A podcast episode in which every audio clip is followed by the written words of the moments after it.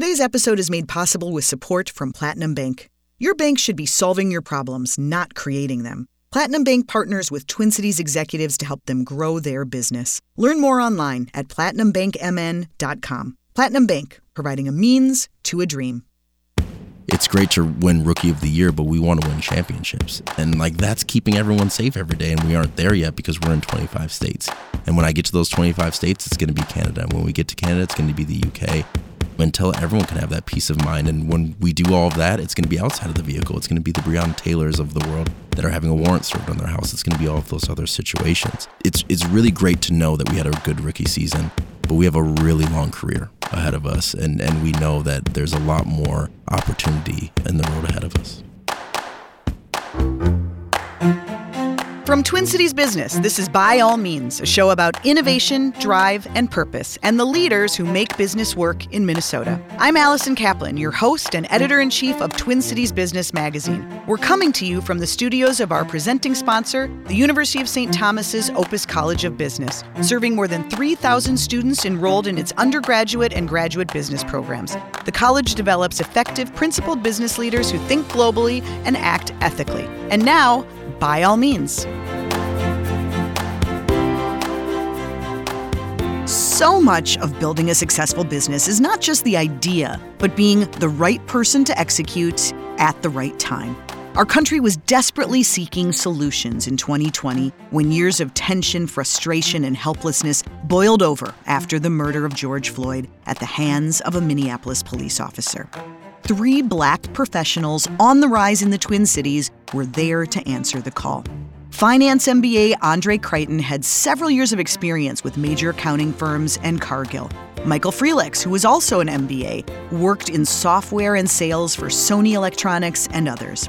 Jazz Hampton was an attorney at a large Minneapolis firm. Andre and Michael grew up in St. Paul knowing the family of Philando Castile, and after he was killed by law enforcement in 2016, they wanted to do something. Well, when George Floyd died in 2020, they came up with an idea that could actually help to de escalate police interactions in real time. With Jazz as their CEO and legal expert, the three launched Turn Signal in 2021, a tech company on a mission to help drivers get home safe.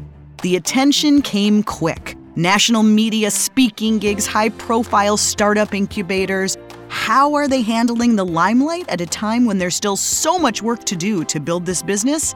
That's what we're going to talk about today. This is a first. This is a coup founders in the studio at once. It's a good thing you guys like each other. it is, and we're happy to be here. Thank you for having us. Thank you for coming. I really I wanted to do this, you guys, because um, I just feel like you're not getting enough attention. I just wanted to make sure to get you guys out there a little oh, bit. We appreciate that. Thank you so much. What what is it? What has it been like? I I, I, wa- I want to go back to the early early days, but but just tell me. I mean, the kind of spotlight you've been under did you expect this in a matter of just a couple of years? Uh, I, I, I don't know. I can speak for myself that I, I don't think we expected this. We hoped for it, but mm-hmm. expectations uh, weren't quite this high. Um, we knew that we were building something that meant something to ourselves and to a more immediate community. Um, but the the great results that we've seen from folks around the Twin Cities and the state of Minnesota and beyond has been uh, it's ex- exceeded my expectations for sure. Yeah, yeah. yeah. We were, we were talking about this the other day. I think it was just Jazz and I. We were talking about how when we first left this, like we knew that we'd get the the media opportunities. Yeah. We didn't know that we would get on NBC Nightly News with Lester Holt, and so just that transition and and honestly, it's just been a great opportunity for us to just showcase really the the important work that we're doing and and I am just thankful that I get to work every day with Jazz and Dre. And I know you'll go into our backstories, but literally, we were here in this city a few months back where I was the best man in Dre's wedding and Jazz was the officiant. And so hmm. we're, we're close. Yeah. Congratulations on the wedding, by the way. Thank you. Appreciate it. It's such a testament to timing is everything, right? It was it was the right thing at a time it was needed and and that's why it resonated. Does that Does that feel right? Does that, I mean, that kind of gets at the story of why you did this. Yeah, no, I think we, it was the right time because everyone knew that we had to do something after George Floyd lost his life mm-hmm. miles from where we all live. Uh, we were we were all asked to be on so many panels and so many discussion groups and boards and having conversations with friends and family. And ultimately, what we said, and I always say, what I was feeling was there was no one better positioned to build a solution than us three. I genuinely believe that. No one in the world. Hmm. Um, Michael is working at Sony Electronics in their enterprise sales division, a, a, a, giant in the tech sales space. I have a computer science degree and I'm a lawyer and I teach law and I'm a practicing attorney. And Dre is our CFO with a finance background, uh, working in the, the biggest and best places in finance. Mm-hmm. And we're three black men directly touched by this conversation there was no one better in the world to, to start this platform. Absolutely. How far back do you all go? When when did you meet each other? Wow. I mean, I don't even know where to start here. Uh, Mike and I have known each other since we were probably about three years old. At least that's what we can remember. Uh, grew up in the church together, uh, just been best friends ever since. And what's your what are your early memories? What's your earliest memory of Mike? My earliest memory of Mike is a picture I have of Mike at my birthday party when I was like six years old. Um, I mean, we did everything together from playing in the backyard, playing basketball. Uh, Mike was the better basketball player than me. That's right. That's right. I, I, will. I will admit that. Uh, and then you know, fast forward, you know, uh, twenty years. Mike goes to St. Thomas. I go to Gustavus. I had the pleasure to meet Jazz through Mike at St. Thomas, and that kind of kicked everything off. You know, we all went our separate ways after college and started our respective careers, but somehow we found we found a way back to each other. So did you? So so you so Jazz, you came into the picture in college. That's right. And you and Mike were friends in college. Yeah. So Mike and I got to know each other when I was a sophomore. He was a freshman uh, at St. Thomas. We both. I was going to say played on the football team, but we didn't. We were on the bench. Uh, okay. Uh, but we were on the team together. Yeah, that's uh, what counts. And in fact, Andre left this part out. I was one of the hosts that hosted him on his recruiting visit to St. Thomas when I was a freshman and he was a senior in high school. Wow. Evidently, I didn't do a good job because he ultimately went. So he went elsewhere. Uh, did you play football too? I did at, at Gustavus. Yeah. Wow. He okay. actually played. he, he actually, actually played. played. That's exactly right. Yeah. Okay, so you get basketball, you get football. Yeah. That's how this goes. So, did the three of you start hanging out, or did you all kind of go into your careers and and lose touch for a little while? Yeah, J- J- Dre and I have been close from from day one, but Jazz and I got really close at St. Thomas. Mm-hmm. You know, we did the whole college thing where we we went out and we had a good time together, but but ultimately, I think our relationship stayed close because we would send each other funny memes and text messages yeah. Every I don't think Jazz. I still don't think you've missed a birthday for me. Yeah, no, and, that's and, right. And so we've been close, and and when we got the when we realized that this is what we wanted to do, you know, Jazz was so integral in helping to craft what is Turn Signal today, and it's just been a, a fun ride ever since. Did any of you think about being entrepreneurial? Had you had you ever started something? Did you have ideas before this? Yeah, I mean, I think Mike and I always had in the back of our mind that we'd do something, some type of business. Didn't know what it would look like. We actually started a nonprofit right before Turn Signal that was geared more towards helping kids explore entrepreneurship and mm that has since kind of folded uh, just due to what we're doing here at Turn Signal. You're but, a little busy. Uh, I never imagined what we're doing today and the impact that it can have. It's just uh, incredible. It's it, it makes waking up every day easy.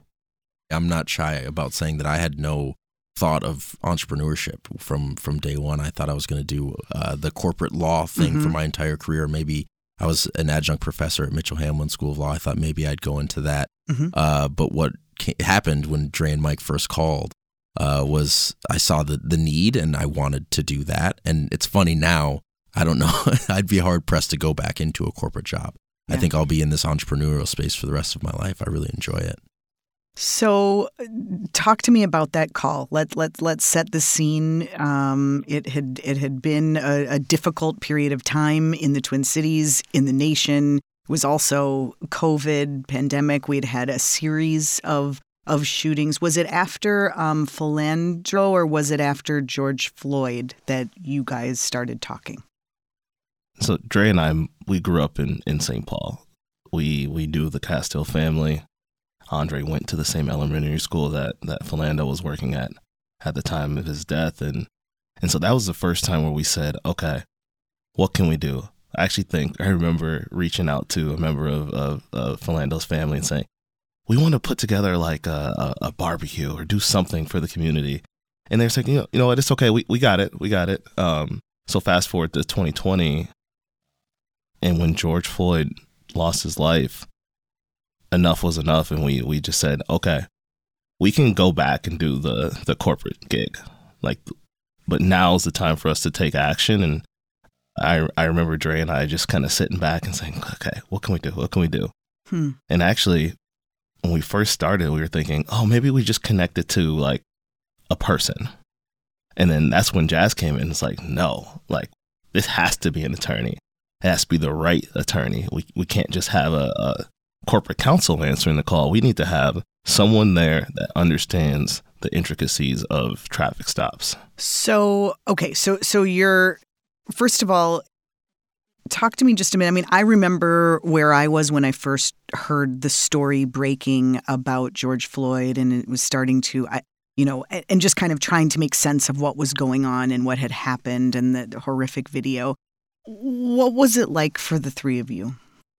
Um, I'll never forget. I was laying in my bed. Uh, I had just woken up. I was my wife was next to me, and I opened the and I saw the video. I don't know what what social media folks yeah. posted it, and I immediately posted. And I it was just it was an Instagram story I posted. It was just a long rant about like how frustrated I was around this specific type of of interaction that could happen. And I think everyone it was 2020. Everyone was in their homes. It was it was a I, I think George Floyd was a uh, part of the reason it grew so much was because it was in the middle of a pandemic as right. well. We were all home. And I just started receiving calls as a black lawyer in the Twin Cities from so many folks. Hey, can you be on this panel? Hey, can you be on this one? Can you hmm. speak about uh, diversity that isn't present in the city of Minneapolis, or the lack of black attorneys, or or the the educational gap for for people of color, especially young black men in the city compared to their counterparts? So many panels, and I've been on How on. did you feel about that? Uh, so I was also the director. I was so I was a practicing attorney. I was an uh, adjunct professor, and I was the director of diversity inclusion of my law firm, which was 300 and so folks across 15 states. So it was a little bit a part of the work I'd already done. Sure. And being on the panels, I think, especially during that time, this is my own Jazz Hampton's personal opinion. I think people more than ever were really actually longing for answers in an authentic way mm-hmm. in that moment. That Absolutely. was what I was feeling. Mm-hmm. Uh, but in return, I felt like my answers were uh, lacking substance in the sense of what I was actually doing. Sure, I can be on these panels, but that isn't enough. Um, the I don't know, and maybe five years from now I'll feel differently or attribute a different word, but I felt guilt. I, I was a black lawyer in this city, and someone said, "Well, what do you do for work?" And then I said, "I represent large companies when they're sued in their litigation needs." I had so many more opportunities to use this degree and, and my computer science degree in a way that could help people, and I mm-hmm. wasn't. Uh, and so I, I, felt hollow on some of those panels and boards, and that's why when Mike, Dre and Mike called me, I was like, "We we have to do this." Uh, and and my wife, I went to my wife, and she was like, we had just moved to a different house in Minneapolis, and I was like, "Can I quit my job?" And she was without hesitation. She was like, "Yeah, absolutely. Mm. Like go go do this." Um, I want to hear about the call, but I but uh, Dre and and Mike, do either of you have recollections of just what the raw feelings were like when when you saw the video or heard about the the, the murder of George Floyd? Yeah, I mean, kind of like how I feel right now, just lost for words. I mean, it was unsettling. It was, you know, there's so many things that go through your mind around you know, you being a black man as well and, and wondering, you know, that could have been me or like maybe I was in, uh, could have been in a space where I was there at the wrong time. And just really trying to figure out how do we cultivate a culture where black people are accepted and for who they are and, and really being able to cultivate a culture where police and, and people that look like myself can interact and it be de-escalated and calm and you know that really is what sparked turn signal it was it's what it's at the core of why we do this it's not you know uh, we we don't want police to get home safely either like we want everyone to get home safe and right. and uh, you know i just remember feeling so sad about it because it really felt like I was reliving Philando all over again. And, you know, that was one instance that was so close to me. It felt close to me because I knew that family. Sure. So in that moment, seeing what happened to George Floyd and um, thinking back on like some of my encounters with the Castile family and, and just like seeing how they were feeling in that time, you know, it really s- set my mind thinking and wondering how George Floyd's family's feeling and how can I uh, mitigate any family ever feeling like that again. hmm So, Mike, when you and Andre talked, was it right away? Okay, what we got to do something, and and did you were you already thinking about the idea? How how quickly did did did the idea for the you know the early idea for turn signal form? I mean, the, the, the turnaround time was actually relatively quick. There was a lot of like hopelessness and despair. And so, like, the action and the time for action and that window was really short for us to be able to make that decision. And so, I think it was about around August of, of, of 2020 where we had a real conversation. We started calling on some close friends and advisors, and they said, okay, if you want to do this, like, now's the time. And and from there it really just spiraled into getting those first investment dollars in and, and starting to build out the partnerships and starting to build out the application. And everyone was behind us from from our advisors to our friends in fact even our our developers said how can we be a part of this like we just want to help because what you're building is something that is going to change lives and and that's a that's a feel good story for us and and I'll I'll, always cherish those those early days and those early moments. Mm-hmm. When when you two called Jazz, when you made that first call, and you were already kind of thinking, I got to do something. Was it? I've got this idea for an app. I've got a way that we could get in the car and try to prevent another one of these horrific incidents. What was it that specific, or was it just like let's do something?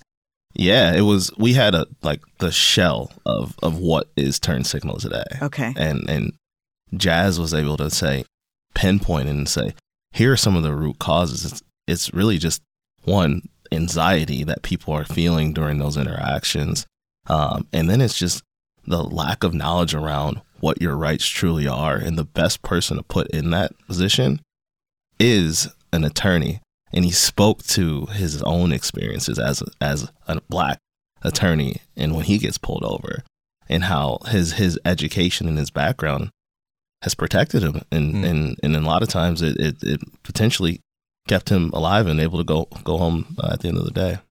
I've been pulled over 12 times in my life, and I've, I'm yet to receive a ticket. I've never been cited for any moving violation whatsoever. Um, but what I always say is those interactions post becoming a lawyer have become substantially different. Uh, my wife's from a small town in Minnesota uh, called Belle Plaine, halfway to Mankato. Mhm. Uh, I was pulled over in Belle Plaine with my wife on the way to a movie after dropping our kids off at Grandpa and Grandma's. Uh, I was asked to step out of the vehicle. Uh, my wife was nervous at the time.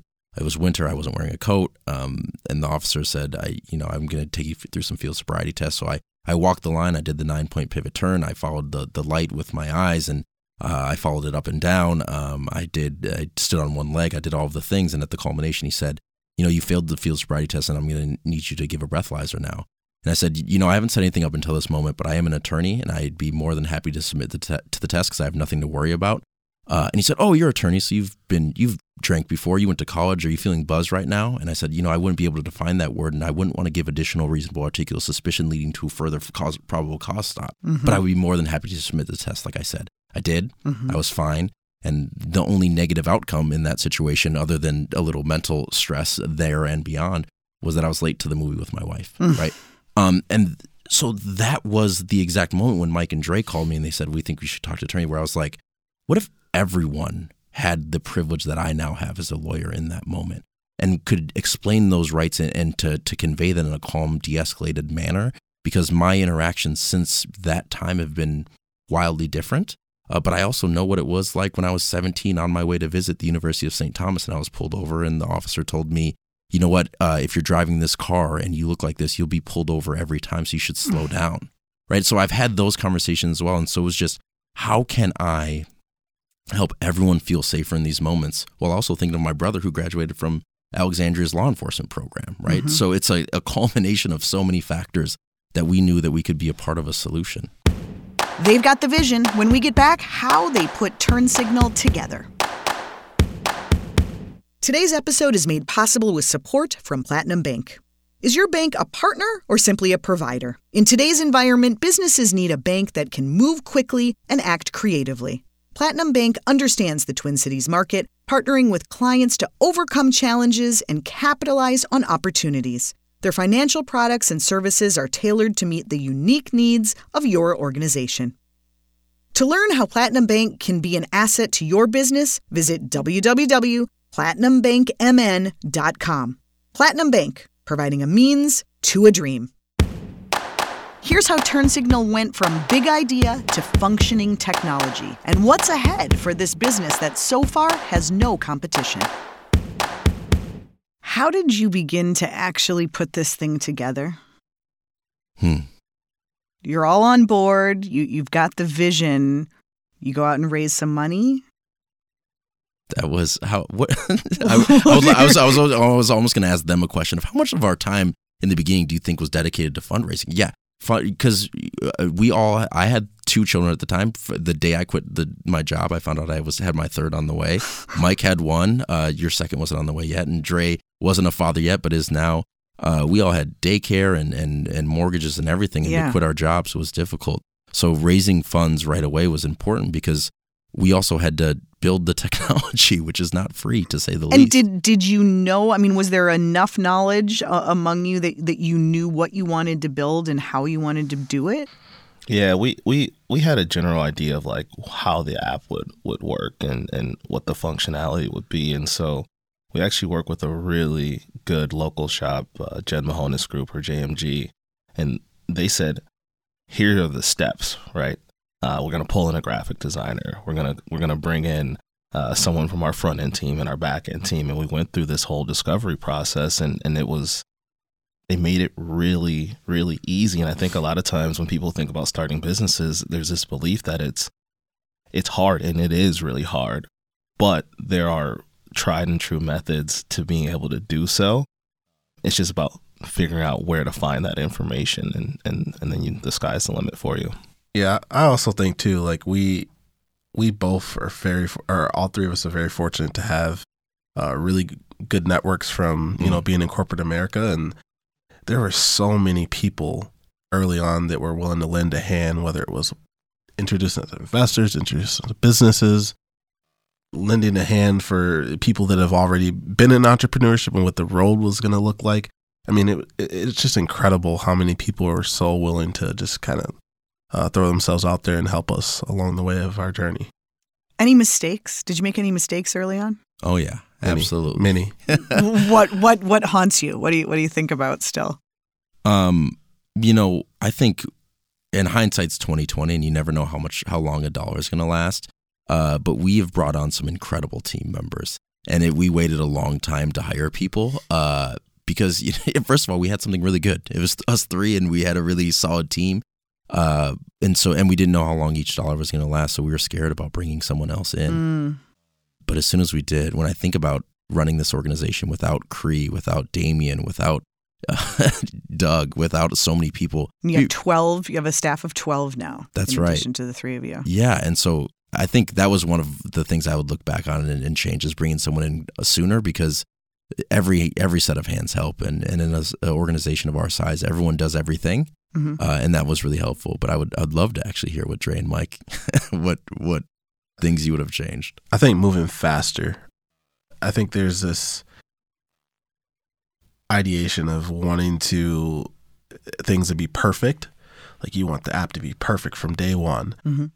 I think the greatest advice we got early on was someone said, if you look at your first pro- your product and you can't laugh at it, then you did it wrong. Hmm. Because we certainly look back at our first product and we laugh at it now. um, but yeah, I think if we could have moved faster, there's just lots of opportunities that we missed, but we also hit on a lot of opportunities too. So it's it's kind of that that game you play of uh, of juggling, like how fast do you move?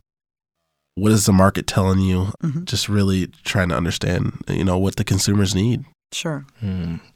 Yeah, and that that that actually leads me to think of like one specific instance where, you know, we sometimes, and, I think these guys will agree, all of us think that we we have all the right answers, and a lot of times we are spot on, but not going out there and getting that additional guidance and taking in additional viewpoints early on uh, uh, slowed us down a little bit. But now, I I would even venture to say we may have too many advisors now. um, but but but they're but they're great. But they're great, and it and it really just opens our eyes up to where are the additional uh, deviations from the road? Where are the landmines at to to to help you guys avoid that up front because we already went through it, right? And mm-hmm. so uh, having those advisors there now has just been tremendous for us as we as we continue to grow. You when you think about it, I mean you this has all happened so quickly, really. I mean even you, you launched in 2021. Um, how different is the app today from what you first launched? Uh, I think the biggest difference that we talk about is, you know, when we launched in May of 2021, we were just a consumer product. We knew that it wasn't going to stay that way, uh, but to to Dre's point, we had to we had to move fast and make sure that we weren't laughing or that we were laughing at the original version, because now turn signals offered as a benefit to employers and all of their employees. Right. So right now today, if you work at the YWCA, uh, United Way Twin Cities, or so many other companies in the Twin Cities and beyond now. You're provided turn signal as a benefit, just like you receive health and dental benefits, right? Hmm. Really showing that they care about the holistic person that is their employee. We knew that I was going to be that way from day one. That was one of the first things I said to Mike. But that has been one of the largest changes. And then, of course, our footprint going from being in one state to, to so many that we're in today, dozens of states now. So I'd say those are the, the two biggest changes is that, that business offering and our footprint. What about the functionality of the actual app and the actual interaction? And is that pretty much exactly as you had imagined it from the beginning? Yeah, the, the the core of what we built is is relatively untouched. One change that we actually caught early on was the the we wanted it to be like a Rolodex. So you press a button and it calls one attorney. Oh, they don't answer. It'll go on to the next one. Well, we said through our conversations with with with law enforcement, they're like, we don't want to get up to the window and, and say, hold on, wait one second while I get my attorney on. So we actually call every attorney on the platform at the same time. Mm. And and again, as we think about uh, uh, protecting rights, de-escalating that de-escalation piece, having that input from law enforcement has been really integral, and it's a great story for us to tell to say, hey, the de-escalation starts at the beginning. It starts with how fast that that call can be answered when they press that button. So it so the, the app knows it's just whoever answers it first gets that call. In the yeah, but it's always an attorney that practices law in the state that you're currently driving. How many attorneys are on the platform? You know, it, we had it took us quite some time. It, it's a really arduous process to get attorneys on the platform, at least in the way we do it, because we're doing uh, background checks on these folks. We're we're making sure they practice the right type of law. We're then making sure that they complete the de-escalation training that's being provided. That whole thing takes some time. So it took us a year and a half to be to break 100 attorneys, I remember, something like that. Uh, and in the month of November, we added 50. So we we cracked the code, and now I think you know well over well over that mark now. Are they volunteers? Are they being paid? Why are they doing this? I, I always say there's three reasons attorneys are on our platform. One, altruistic reasons. They're like me in 2020 saying, well, what am I actually doing, right? And they can just answer the phone and help someone out in the blink of an eye. There's never been an on demand legal, there's never been telelegal like there is telemedicine. Uh, mm-hmm. Uh, and so now they can do that. So that's reason number one. The second is brand building. They're saying to, to folks in the in their community that this is the type of attorney that I am. Whether you, you, you reach me through Turn Signal or otherwise, you know the type of attorney I am. And the third one is just finding new clients. They answer a call and they're like, wow, I've never talked to an attorney because there's a huge access to justice gap, which I won't get into. I've never talked to an attorney and my nephew needs one today. We, Dre and I just received an email this morning saying, hey, I just need an attorney. Can you all help me with that? So that's the third reason. This is a, a, a, chance for them to reach more and more folks that otherwise they wouldn't have. So attorneys are doing it. The, the vast majority of our attorneys, uh, we aren't paying. And by vast majority, I mean over 90%. Hmm. Uh, we are not paying to be on our platform. And how do you make sure that somebody is always going to answer? I mean, because I, I have to imagine that a lot of the calls come at off hours. I, will let Mike answer the the first the first half, but I'll start with the back half. And that was our assumption too that they come at all hours, and they actually come just like traffic does. Most of the calls come during morning rush hour or evening return home. Oh, it's not late at night, and maybe statistically that's because less and less people are on the road at that time. But the super majority of our calls are during what some would call normal business hours, from like the 7 a.m. till 7 p.m. kind Hmm. of hours. Interesting. Yeah, so we get that question around like, how do you make sure that at two in the morning someone's going to be there? And and the answer to that is, in every state that we're in, we have an attorney that we've contracted with as a, a full time backstop. So whether it's two in the morning, uh, uh, you know, nine p.m. and they're watching their favorite Netflix show, like they drop what they're doing and they're there. But we backfill that with all of the amazing attorneys that are either paying us uh, to be on that platform for all the reasons that Jazz mentioned. Hmm. So th- some of the attorneys are paying you Absolutely. to be part of it. Yeah, so we built this as a dual-sided marketplace from from the beginning. You you you had that vision. That was It- early. I I think the first probably 80 or 90 attorneys were paying attorneys. Wow. Yeah. Okay, I didn't realize that part. Um, so is there a is there a case study that stands out to you? Is there a, a story that's come through Turn Signal where it worked exactly as you had envisioned this? Uh, my favorite is Harold, who was actually a Minnesota driver. So Harold was driving. I'll try to keep this one short. So Harold was driving. It was late at night. It was actually closer to, I think, uh, it was after midnight. And Harold was pulled over, did not have an active driver's license. He was a paraplegic, so his vehicle needed additional help to be operated in a in a, in a typical fashion, uh, aftermarket work. And he was driving, and the officer came up and when he pressed the button, he said, Listen, I am really scared and I don't know what to do in this moment. I just want someone here to help out. Uh, the officer came and bent down and looked down and said, Can you turn off your phone? And the attorney said, I'm an attorney with Turn Signal. Are you familiar with our service? Uh, we actively work and, and inform police officers of our work. And so the officer said, Okay, good. You can leave it on then. And then proceeded with the stop, asked to search the vehicle. And Harold said, You know, i if you don't have probable cause, I wouldn't be very comfortable with it.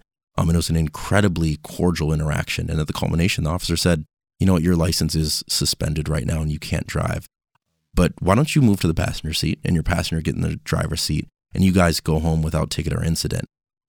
But what happened in between those two conversations was Harold turning to the passenger in his seat and saying, Can you call my daughter and let her know that her dad's going to be in jail in the morning? Because I don't want her to worry about where I am when she wakes up in the morning. Mm. And so from that interaction, he was that scared and worried because he was driving without a, a valid license. And then by the end of it, he was at home with his daughter, safe and sound, right? Mm. And so that is the type of moment that w- when we all quit our jobs in the middle of a pandemic, that was what we were trying to build and, and to build for. So people like Harold don't have to have that fear when they're in that moment, or at least can have a sense of security. When I was a public defender, I knew that my presence next to that person when they woke up in the morning made them feel better. Yeah, And now we can provide that to everyone when they're on the road every Yeah. day. that's amazing. Yeah, and uh, one of the things in use cases, this actually happened after NBC Nightly News, where I think we got hundreds of phone calls. Were you were you prepared? Did you have enough warning that when that segment was going to air that you could be staffed up? So, so yeah, we got tons of calls through the app, but actually through our our, our turn signal kind of headquarter phone, hundreds of messages. And we went through all of those messages, but what the one that stuck out to me the most was this grandmother out of Georgia. And so she was in rural Georgia and she says, Hey, I have three grandsons. They're all driving, and I'm scared to death that they're not going to come home if they ever get pulled over. I am so thankful for you guys to be here and have this app and just understanding that all of those calls had some flavor, some variation of just that story Mm-hmm. tells me that what we're doing is is is important and is special and it, it literally drives us to continue to keep pushing on and making sure that we can one get in all 51 or 50 states and and expand this thing uh, to who knows where. Have you had any resistance from police departments? No. law enforcement. No, we've never uh, a driver. All of the officers are trained on, or the attorneys are trained on how to interact with an officer or what to say in those moments if it's escalating. But we're thankful that it hasn't happened yet. Not to say that it never will. nor have we had pushback from law enforcement just about the platform in general.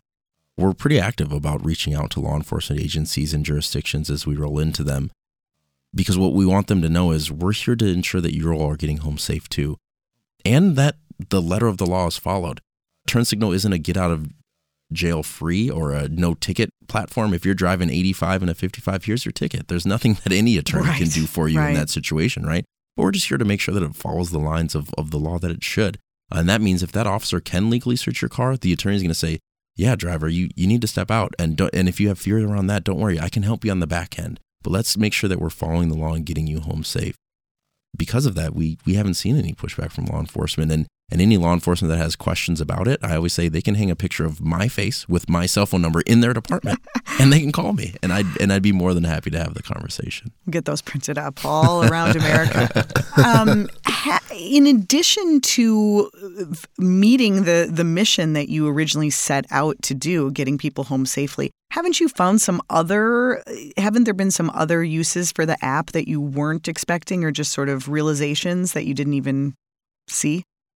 Yeah, I mean, we don't talk about this enough, the accident piece. So, you know, on the we talk a lot about the traffic stop and what happens when you get pulled over, but the same use case is there if you're in an accident. So, if you're a 16 year old driver and you've never been in an accident and you get in one, you can hit hit the button or say, "Hey Siri, hey Google, I'm being uh, I'm I'm in an, I've been in an accident," and it'll connect you to a PI attorney really, I think that we've found use cases where this can help all people. And, you mm-hmm. know, I really, I really think that we've tried to take the utilitarian approach to this this business, and I, it's it's awesome to see where we're going. And I think there's future iterations of turn signal that are going to come down the line here soon. That's right. My dad has used turn signal when he's in an accident, which is ironic Really? because he used to call me. Like he used to call my cell phone, and I'm like, I'm like, call, call one of our attorneys. Yeah, and so my dad pressed the button when he was rear-ended in, in his pickup truck, and you can ask. I encourage anyone listening or or anyone uh, that thinks of turn signal. Ask someone around them, who, what do you do the second you get in an accident? I guarantee one of them calls a loved one within the first two minutes. Mm-hmm. And that loved one is working, uh, they're too busy, or they don't know what you should be doing. Mm-hmm. Let's circumvent that and go directly to an attorney that can walk you through exactly what you should do in that moment so that whatever the outcome is, isn't something really bad that otherwise wouldn't have happened had you not talked to the one right Sure. away. So, as you see how your users are using the app, are you developing new features? Are there other extensions? Yeah, there, there's definitely opportunities to expand turn signal outside of the vehicle, um, and and you know we just have to figure out what's the best way because if we're going to serve a market, we want to serve it to its to its fullest extent, and really that's our responsibility as a as a business as a startup, um, and so you know definitely you'll see us outside of the vehicle. But there are going to be some opportunities for us to be further integrated into the vehicle. And I think that's a natural progression for us. Hmm. One day it'll just be part of your car. I yeah, we're and we're already having conversations with literal all of the OEM manufacturers about that. Wow. And we've been meeting with them. One of them is a lot further than the others. um, that hopefully the next time we're on this podcast, we'll be announcing that partnership, which I think is tied up in legal right now. okay. I wish I can get because I'm one of those guys that used to tie up those contracts.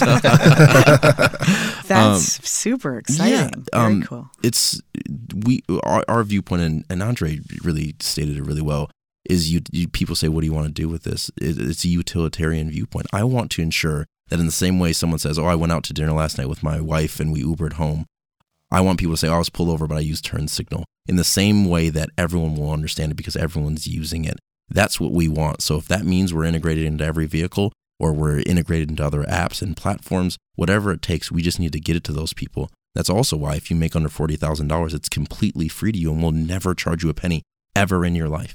Okay, I'm glad you brought up money because I felt a little icky Yeah. about going there No. because obviously there's a higher mission, but you are a business. This is Right. not a nonprofit. So, talk about how, first of all, are you profitable yet?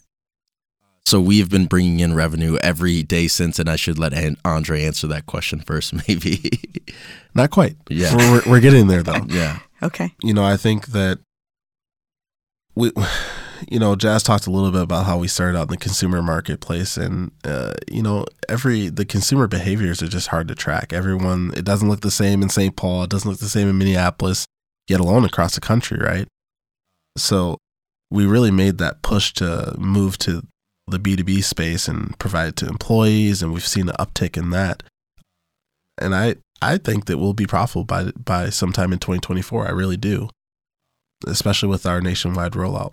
Can you talk about the revenue streams for a minute? So how does so when when you partner with a business, they pay you for all of their employees to be on it versus Uh, as an individual consumer, what does it cost me to to download the app? Yeah, it's sixty dollars a year, whether you're pulled over a hundred times or once. It's it's like Netflix. You pay the same no matter how many times you use it. Okay. So that's the the consumer price. Okay. So then obviously there's the business price and then and there's the lawyers. Am I missing is are those the main revenue streams?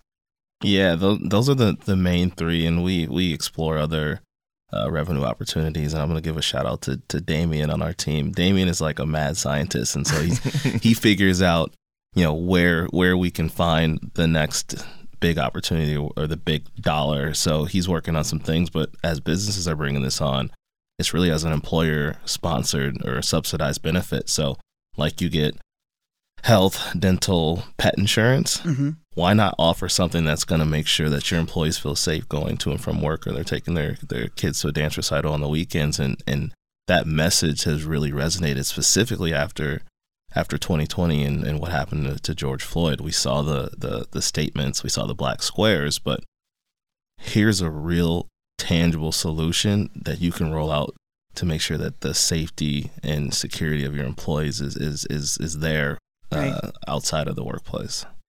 Is anyone trying to compete with you guys? We don't have, I don't think there's another platform that connects you to an attorney when you're pulled over. I think, you know, if that's, there's, not to sound like a lawyer, but, you know, are you competing with a sandwich shop if you serve hot dogs? Is that a sandwich, right?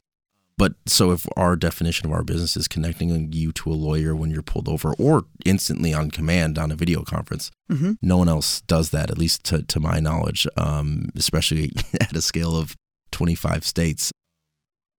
But we know that if someone does that it's validating the market.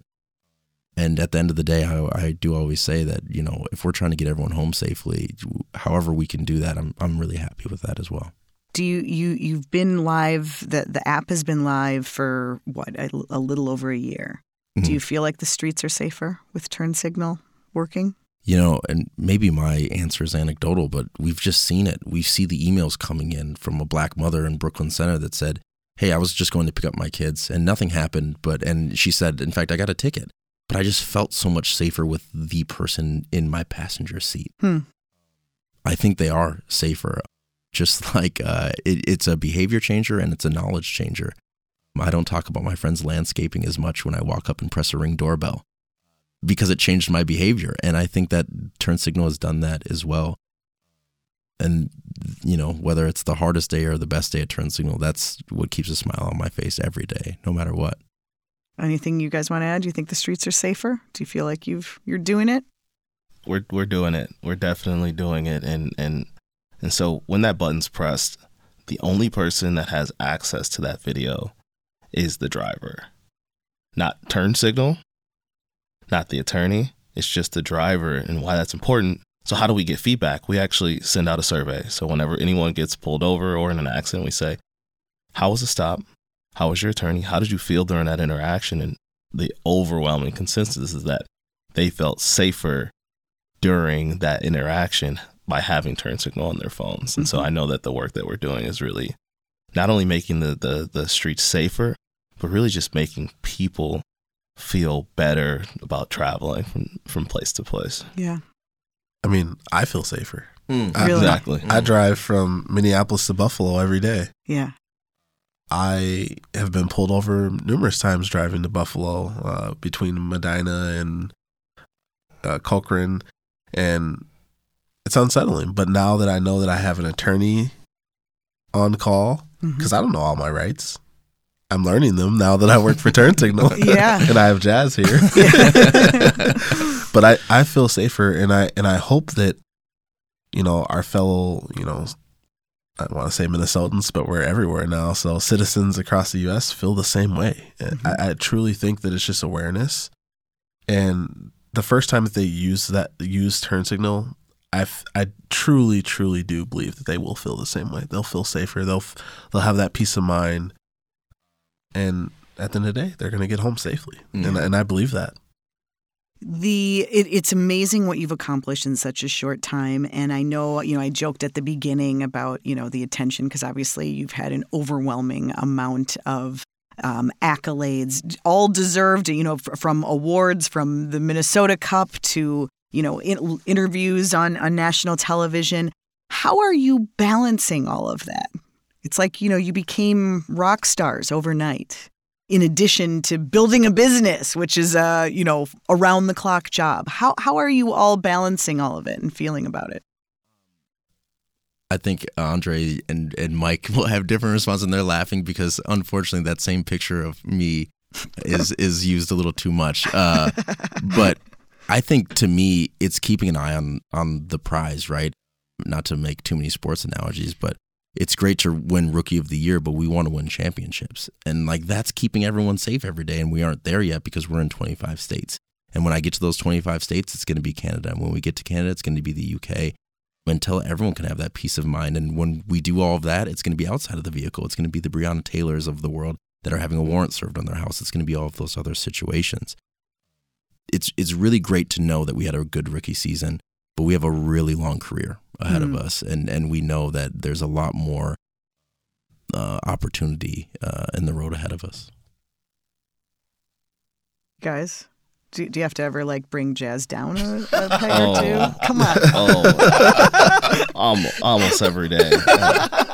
I'm like, do we need to get you a, another hat size because your head's getting a little bit too big? No, jazz, jazz is is has been so humble through this entire experience and, and it's it's never just about jazz it's always about turn signal and so that piece is i think what keeps our company culture fresh and that people bought into what we're doing and you know people flying into work for us now it's mm. it's it's a testament to what the culture is that we're building here when there's tons of distractions mm-hmm. uh, everywhere we still try to stay locked in on on the things that are important. And and I want to add to that.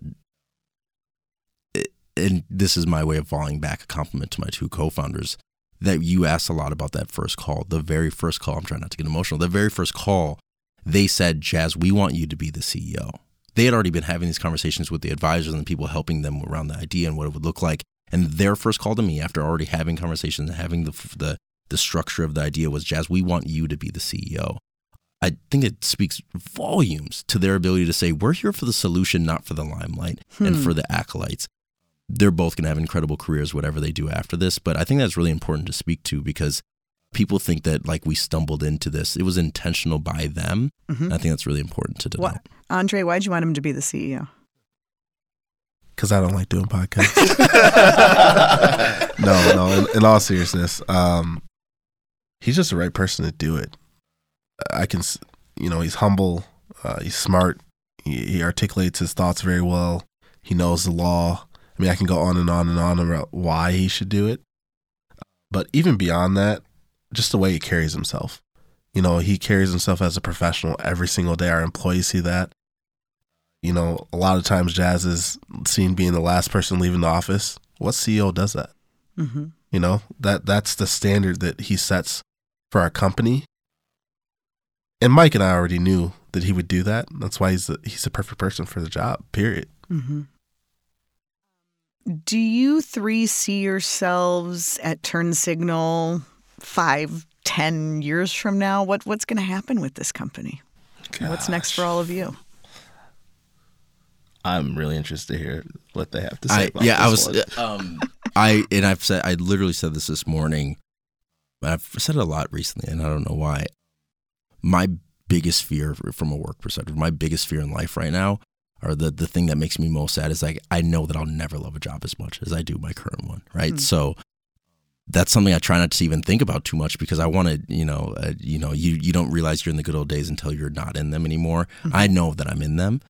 so it's hard for me to think about the future. But so I want this feeling to last for as long as it can, whether it's five years from now or 10 years from now, or um, if some company buys us to spread us to the whole world within a year, whatever that case may be, I just want to be in this feeling as long as possible.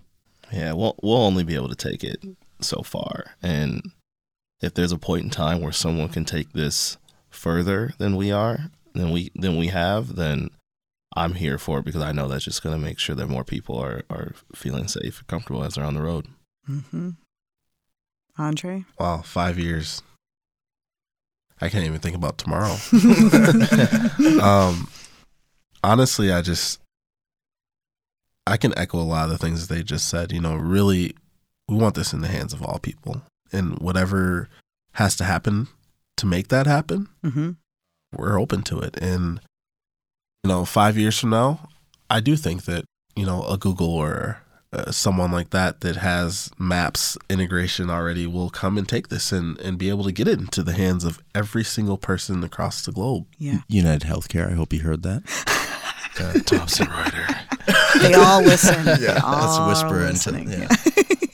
if you whisper, it will happen. Yeah, let's just feel the dreams moment. And uh, what um what are the questions and, and what does it feel like to know that you are becoming or have already become role models not just in this space but for other black men, for other founders of of color. We know there are still enormous disadvantages for founders of color, for women founders. It's it's amazing as much focus as there's been in the last couple of years. The numbers speak volumes we're not exactly at gender or racial equity yet. So, uh, what do you tell other founders? It's just just get started and and ask the questions, be open to advice, and really just just let that sink in because you might think you have the right idea, but if you just tweak it a little bit, it could be just it could be better. And so, you know, a lot of the work that that I do outside of this is around mentoring specifically young black men and and not only leading by example, but giving them again that guidance, that that tribal knowledge that's been passed on to me. I want to pass that on to, to them. And so, you know, for any person of color, a young black man, like reach out to me, Mm. connect with me. I want to help, and I'll, I'll be there for you because I know how hard it was to get to where we are today and to be on this amazing, by all means, podcast. Yeah, did you hear that, Lester Holt? Yeah. uh, uh, and my answer would be similar, and I would uh, reiterate that Mike and Dre do an amazing. Literally before we came here, did I not? I called you Mentor Mike before we left to come here because Mike is a mentor to so many folks. Andre, in his ample spare time, is also the head football coach at a at a St. Paul school uh, for a football team. So like, That's even further from Buffalo. I have a little hotel in the in the Twin Cities. apparently, You need one. Yeah. um, they both do incredible work mentoring, and, and that's something I try to emulate and, and, and to copy after them because, especially in the black community, both of them do such an incredible job. Because there is, a, you have to send, send the elevator back down. And you, you hit on it well. 1% of the funding went to black founders last year yep. It's staggering and the numbers aren't getting better. Uh, they aren't getting better in, in graduation rates in the state of Minnesota for people of color. There's so many opportunities to to look towards to to be a mentor. And I think that's what we're trying to do as well. Yeah.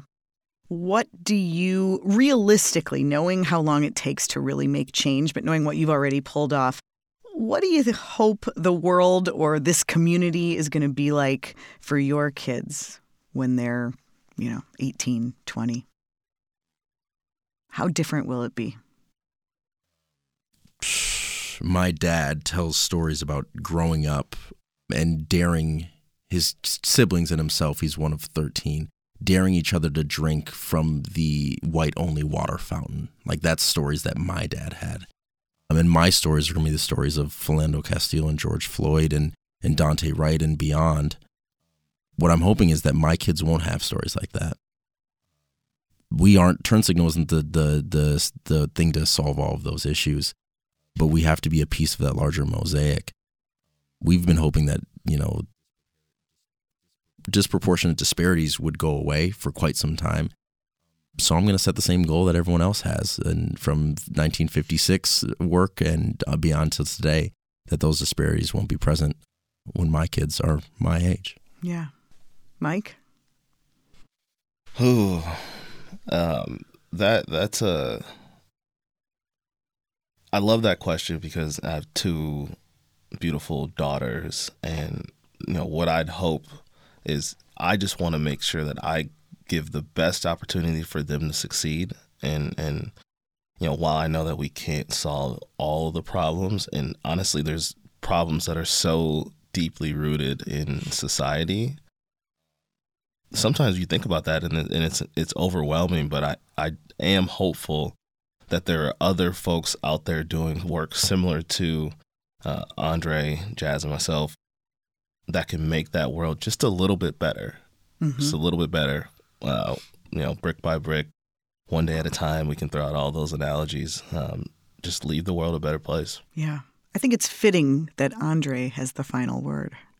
Wow, the man of few words. You know, I always talk about perspective. Um, I hope that when Amari, at my eight month old, becomes an adult, that we live in a society where more people are open to perspective because I think that everyone wants to be right. And I think that's a lot of the overarching issues that kind of haunt our society. And I think just being open to perspective and, and everyone has a different cultural upbringing. And I think that that's what makes Turn Signal successful because we're bringing communities across the world that culturally look different. From, you know, the soccer mom in Edina to the person down in Alabama. I mean, the, the cultures just look different. And I think that Turn Signal provides that perspective on accountability and, and, and uh, the want that everyone has, and that's to get home safe. Mm-hmm. So if we can lead with perspective, I think I think we'll be in a better place. I love it. You guys, what a privilege. Thank you for being here. Thank you for what you're doing. It's really, really remarkable. Thank you. Yeah. Thanks for having us. We appreciate it. I hope you all get home safe. Yes. And uh, thanks for chatting on By All Means. Thank you. Thank you. Thanks, Allie.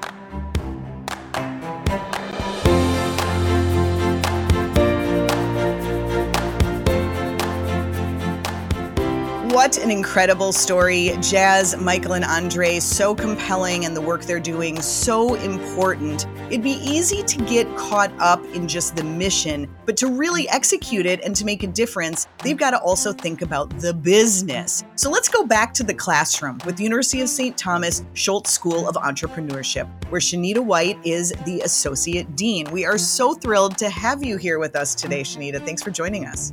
Thank you, Allison. It's my pleasure to be here. Now, I know you know these guys. They're very compelling, they're big personalities, and their story is amazing. But they also have done a really great job of setting up this business to succeed and make money. And those two things aren't at odds. Can you talk a little bit about social entrepreneurship? Yes, absolutely. I think they embody everything that we want to teach our students about being social entrepreneurs, where they had a passion, they had a vision, they saw the need in the community and they wanted to be a part of improving the world around them. But then they also realized that they needed to create a viable business in order to have the amount of impact that they wanted to have. They needed to make sure that their business was sustainable and that it was scalable. And those are right. all the things that we teach about social entrepreneurship. And they they they they embodied what we like to say, you know, using business as a vehicle for social change. I think Turn Signal is that everything that we teach about social yeah. entrepreneurship. I love that. Can we talk about just a couple of things that you think they've they've done well? Let's start with the partnership. Yes, developing strategic partnerships was, I think, just pivotal for them as I, you know, listened to the interview as I've talked to Jazz and realizing where you had the visionary, where you had Dre and Michael, and then they said, well, we need to bring on that attorney, and they and they thought of their friend Jazz immediately to make this a viable business that's really going to have the impact that we want it to have. So those strategic partnerships. Also, how they found the developers, right? Because you have an attorney, you have these visionaries, you have some corporate people. However, they didn't have the technical skills they, they needed to actually bring this to life. They kind of knew they wanted an app, but needed to do that. And, and they mentioned how they wanted to move a little bit faster with that. But those partnerships and then the network that they were able to lean on so fast, I think really helped to catapult them to where they are today. And then also, I mean, they're in a different place today than I think they perhaps expected to be when they first launched, and they've really found this big opportunity with B2B. Yeah, they they talked a lot about um, uh, how they were uh, thinking about their market, their target market, their consumer behavior, and then realized that it was really hard to track for this particular industry, for this venture that they wanted to create. Just really tracking, you know, how people uh, get pulled over, right? And traffic stops and when this has happened and things like that.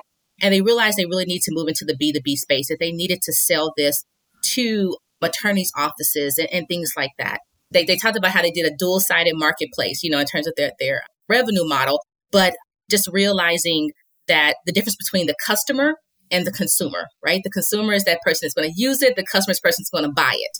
And so really thinking about that difference moved them into the B2B space, which was super smart for them. Good point. And just and just tells you that even once you get off the ground, the work is just beginning. Exactly. You have to you have to watch how it's going and you have to continue evolving and looking for new opportunities. Yeah, absolutely. They've been able to pivot. You know, they they they are amazing, smart black men two of which are St. Thomas graduates, I'll say, in there. Um, and um, they've been able to pivot understand their market, understand what's happening, build a really strong team around them as well of, of amazingly start, smart individuals and um, make the shifts when they need to make the shifts. And that's, that's amazing. Yeah, it really is. It's such a great story and it's, it's incredible to, to watch it mm-hmm. all unfold. Sheneeta White, Associate mm-hmm. Dean of the Schulze School of Entrepreneurship, thank you so much for chatting with us. And thank you to our presenting partner, the University of St. Thomas Schulze School of Entrepreneurship. If you want to know more about the show, go to tcbmag slash by all means. You can find past episodes and our conversations with professors from St. Thomas. Thanks again for listening to By All Means.